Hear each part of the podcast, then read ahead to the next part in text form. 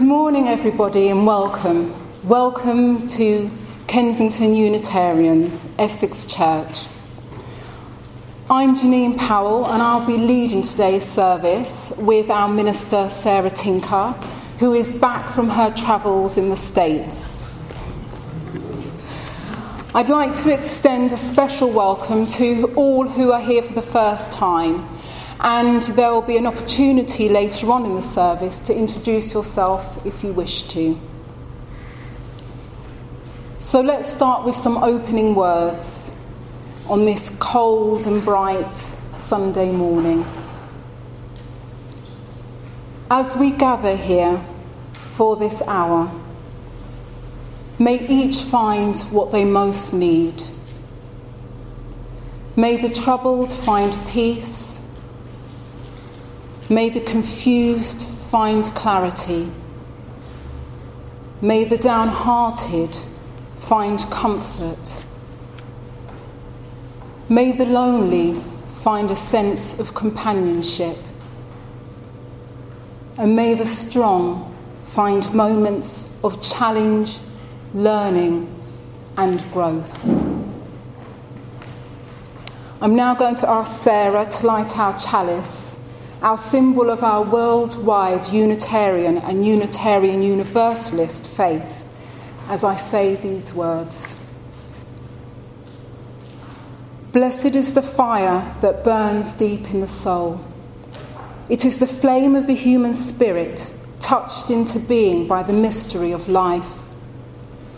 It is the fire of reason, the fire of compassion, the fire of community the fire of justice, the fire of faith.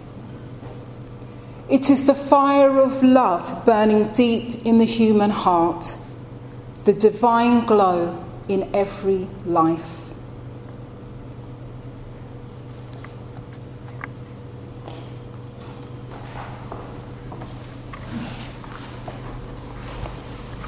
So let's now take those issues of joys and concerns into a time of prayer and reflection. We ask the Divine Spirit to be with us as we acknowledge the variables of life, that in it we experience joy as well as suffering, happiness as well as pain. Help us to remember those events we have heard of, far away or close to us, maybe things we've been party to or we've heard about in the news, where people have acted out of fear, hatred, or anger in ways that have harmed others.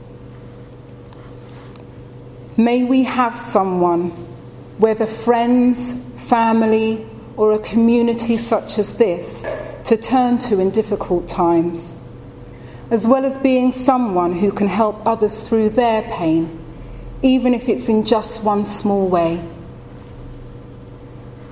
Help us also to remember the times and events which have led to some sort of healing, whether of our own wounds, brokenness of the systems we reside and work in, or of the ecology which makes up the world in which we live. Let our joys be shared, allowing them to be a reminder to all that there is good in the world.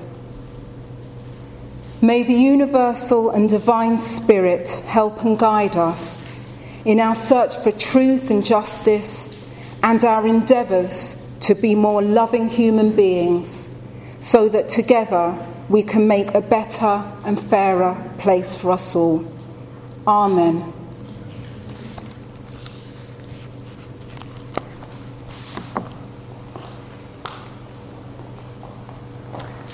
Guess that um, all of us have had the experience of living with other people at some time in our lives. Today's service is all about love, and I think that living closely with other people is one of the opportunities where we get to have our love tested. So, this story I'm going to tell you is one you may have heard many times. And at one point, it was being told so often in Unitarian circles that I vowed never to tell it again. But but it seemed to fit this theme of love so very well. So here it is once again the story of the monastery in the woods. And maybe we'll all find that it's got some message for us today as to how we relate to friends and neighbours, family members, people we live alongside with. Because when you think about it, everyone that we share this planet with is someone we live with, really. And so the story goes of a monastery set deep in the woods, which had once been a thriving religious order, but it had now fallen on hard times. And only seven older monks remained, along with their abbot, all in their later years. Their once proud monastery now semi derelict and overgrown. And their abbot knew that they couldn't go on like this. Unless a way forward could be found, they were going to have to close. So the abbot had a friend, an elderly rabbi who lived hermit like in the woods, and the two of them would meet up from time to time to talk.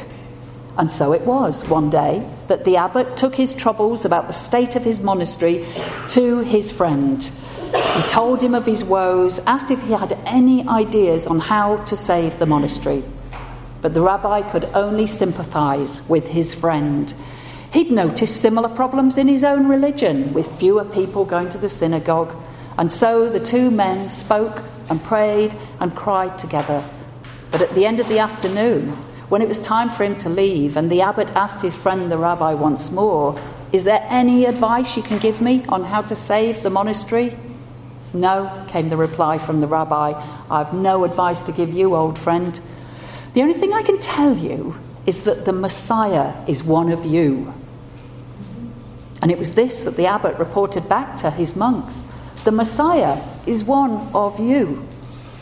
What did this cryptic message mean, they wondered? The Messiah, the long awaited Saviour, could it be that one of them was indeed the Messiah? Because to be honest, it seemed unlikely. They all had such human failings grumpy, forgetful, a bit lazy, fill in any failing you wish to put in at this moment, unable to wash up properly, um, that issue about the toilet seat being up and down, I don't know, whatever works for you. But you know, as they continued to wonder about this, and as the days went by, and because they didn't know which one of them might be the Messiah, they started to change how they treated one another, just in case because you're not going to be nasty to the Messiah, are you, when all's said and done? They began to treat one another with extraordinary respect, and they began to treat themselves with extraordinary respect too, just in case it turned out, unlikely though it seemed, that they themselves were the Messiah. Now, although the monastery was in the woods, far away, it had actually always been known as a nice place to visit, perhaps to have a picnic on the lawn some sunny afternoon, or to go to their old chapel to meditate in. And now, when those few people came to visit, do you know, they sensed something different about the place. Because the monks were treating each other so well, a subtle yet compelling attraction started to emanate from that monastery, and people returned and they brought their friends. And gradually, with more visitors, came younger ones attracted to the monastic life, and new brothers joined the order. And as the years went by, that monastery became a vibrant spiritual centre once more, and all because of the rabbi's message, through which those brothers learned to treat each other with extraordinary respect. And I think that extraordinary respect is another way of describing love a love that is unconditional, a love that has no strings attached.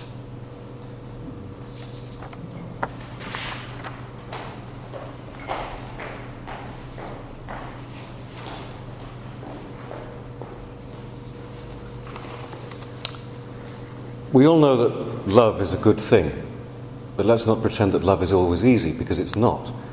Real love shakes us up, challenges us, makes demands of us, and generally doesn't look or feel how we think it should. So here's just a few words from Khalil Gibran, from his famous work, The Prophet. When someone asked the Prophet to speak of love, this is what he said When love beckons to you, follow him, though his ways are hard and steep. And when his wings enfold you, yield to him though the sword hidden among his pinions may wound you. And when he speaks to you, believe in him, though his voice may shatter your dreams as the north wind lays waste to the garden. For even as love crowns you, so shall he crucify you. Even as he is for your growth, so is he for your pruning. Even as he ascends to your height and caresses your tenderest branches that quiver in the sun, so shall he descend to your roots and shake them in, the, in their clinging to the earth. All these things love will do unto you, that you might know the secrets of your heart, and in that knowledge become a fragment of life's heart.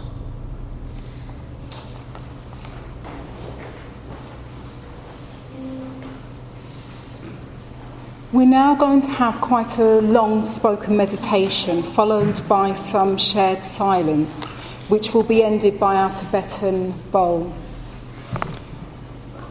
So I invite you to join me in a time of meditation in which I invite you to get comfortable, maybe closing your eyes or softening your gaze, or putting down anything that you don't need right now. Whatever you need to do to relax. And as always, you're welcome to allow your mind to wander and to do its own thing.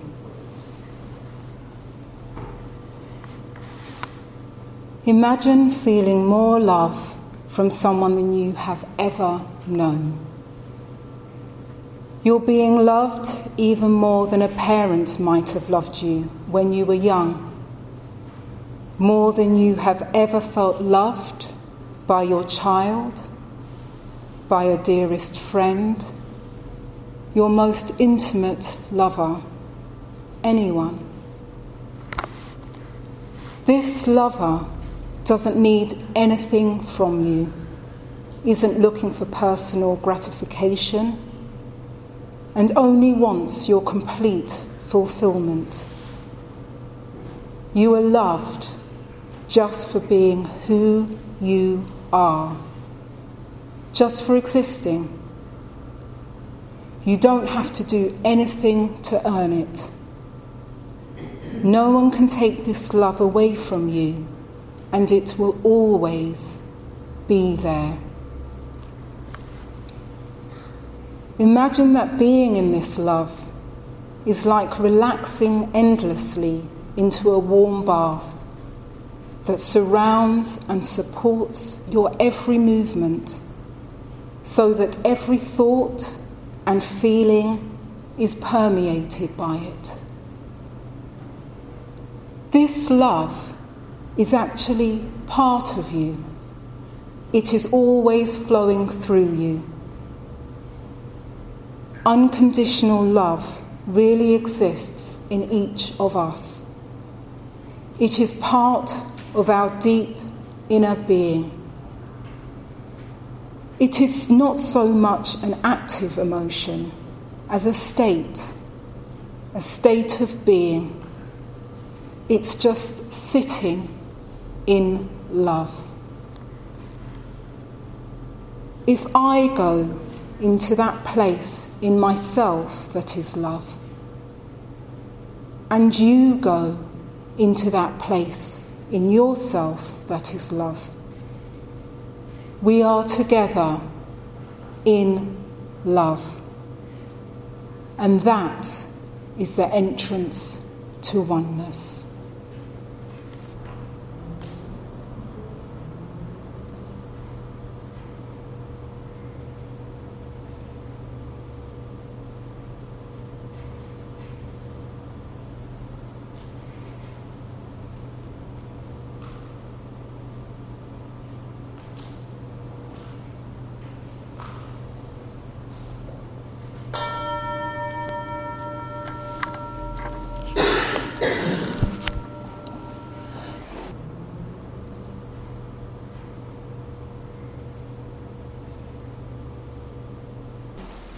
According to Google, what is love was the most asked question on their search engine in 2012.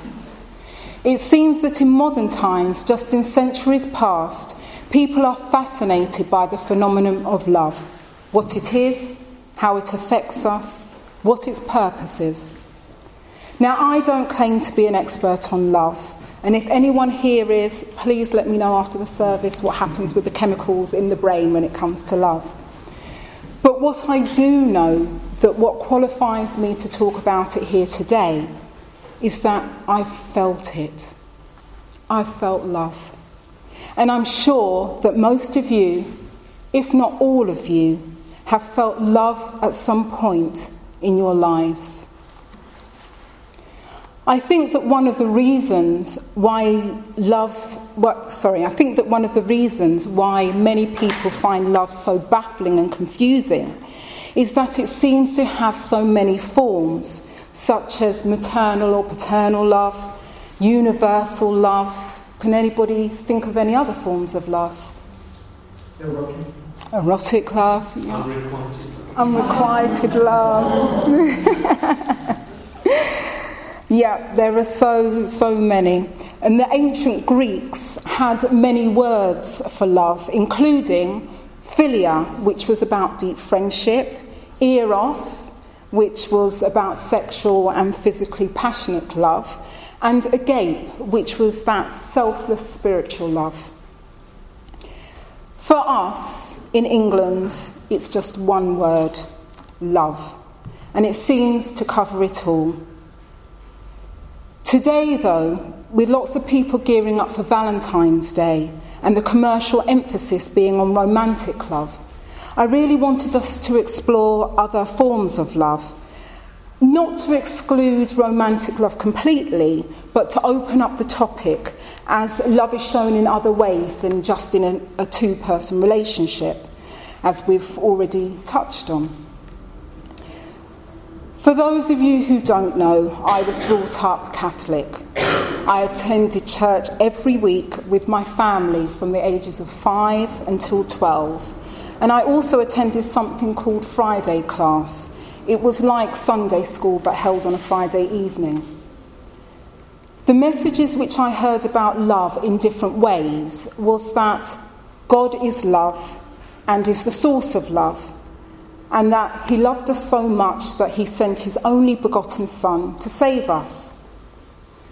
I also heard stories about Jesus talking of the importance of the first two commandments. The first being, Thou shalt love the Lord thy God with all thy heart, and with all thy soul, and with all thy mind, and with all thy strength. And the second commandment, Thou shalt love then thy neighbour as thyself. Although of the second commandment, I took in more about loving my neighbour as I did of loving myself. And this I rectified as an adult when I attended personal development courses and through doing exercises like the meditation that we did earlier. I learnt that loving myself was a prerequisite to loving others more fully and that this was necessary if I was to truly love on a wider scale. The ideas and beliefs and principles of loving others and loving God, the Creator and the Divine, aren't unique to Catholic and Christian religions, as I started to discover on my adult search of other faiths. In the Baha'i faith, Jewish and Sikh religions. This theme of loving the divine, the Creator, is seen as most important to being a member of that religion. Also, in Hinduism and Buddhism, there's an emphasis on showing the kind of love which is unselfish, showing interest in others' welfare for its own sake, without expectation of anything in return. There seems to be a common idea of transformation created these, in, within these. That if we can truly love another, truly love the divine, and truly love our world, we will be transformed and through our acts transform the world. As illustrated earlier in our story of the monastery in the woods, this deep capacity to love others and God or the divine is a shared characteristic of prophets, wise men and women, and holy people. And as such, when emulated by people, outer change occurs. And I'll be asking you all in a few minutes to consider the ways in which you show love in the world.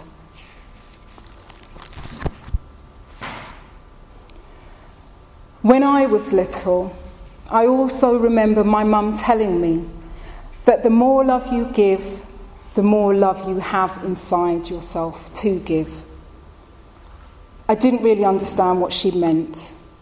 But as I got older and I became a mother and then a grandmother, I understood more about the ebb and flow of love in my life. That the more I showed love, the easier it became for me to show love. And conversely, when hurt, the more I closed myself off to love, the less I showed love and the less able I felt to open myself up to love. And for me, this ability to be open, for love to be able to flow through me, whether it does or not, has become all important in my relationship to what I consider to be divine. As when I'm in that state of openness, is when I'm attuned to the sense of the sacred in all life and in all things. These are the times when I find myself saying good morning to the birds, or smelling wild flowers and thanking them for their fragrance, even welcoming new leaves on the trees in spring, expressing my love for the interdependent existence of all things. All these things and more are ways that I express love in the world, aside from the person to person contact of hugging my granddaughter so tightly that I think that I'll squash her. Another way that I and many people in faith and non faith communities express love in the world is with acts of service through charity work and volunteering or by touching people's lives with acts of kindness, as well as engaging in practical ways with various social justice groups. So, overall, I've learnt that the more one loves, the more one can show love. And it starts with loving oneself. And loving oneself, it's not a selfish thing. For our spiritual growth, it's a necessity. For the more that one loves oneself, the more one can love one's neighbour. And the more one can love one's neighbour, the more one can love one's community. And the more one can love one's community, the more one can love all of humanity and all of the world. So, with all its forms and all its manifestations, I put it to you that this is the greatest aspiration of all the goal of universal love. So that's a bit about me and how I express love in the world. And now I'm wondering about you. On your way in, you should have received with your hymn book and your order of, on your order of service three heart shaped post it notes and a felt tip pen. And if anyone hasn't got them, please raise your hands and we'll get them to you. So, in the tea and coffee room, I've put up two painted love trees. One for how you show love in the world, and one for how love shows itself to you. And in the next few minutes, you're invited, if you wish, to write on your post it notes. The first, you'll write a practical way that you show love in the world. So this could be in a person to person way or to a pet through charity work, donating money or time or objects, any way that love is shown through you out into the world. On the second post it note, you jot down the way that love shows itself to you. So that could be, again, through um, a person, or it could be on hearing a song or a particular piece of music. It could be seeing something in nature or bumping into a stranger who tells you just the right thing that you needed to hear at that time. Whatever it is for you. After the service, I invite you to share with others by putting your post it notes on the love trees. And um, they can remain anonymous, you don't have to put your names. I'll come to the third post it note in a minute.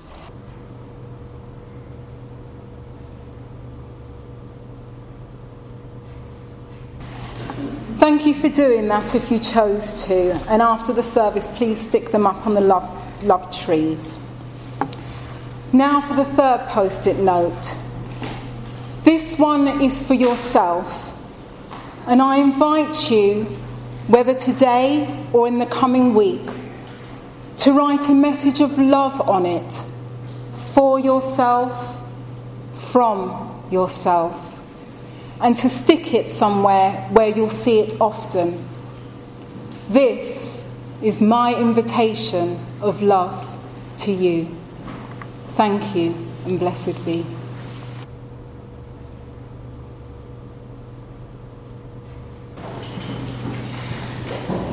So, as we prepare ourselves to go out once again into the world and face the oncoming week, let us bear in mind these words by John Morgan. In the end, it won't matter how much we have, but how generously we have given. It won't matter how much we know, but rather how well we live. And it won't matter how much we believe, but how deeply we love. So love well and blessed be.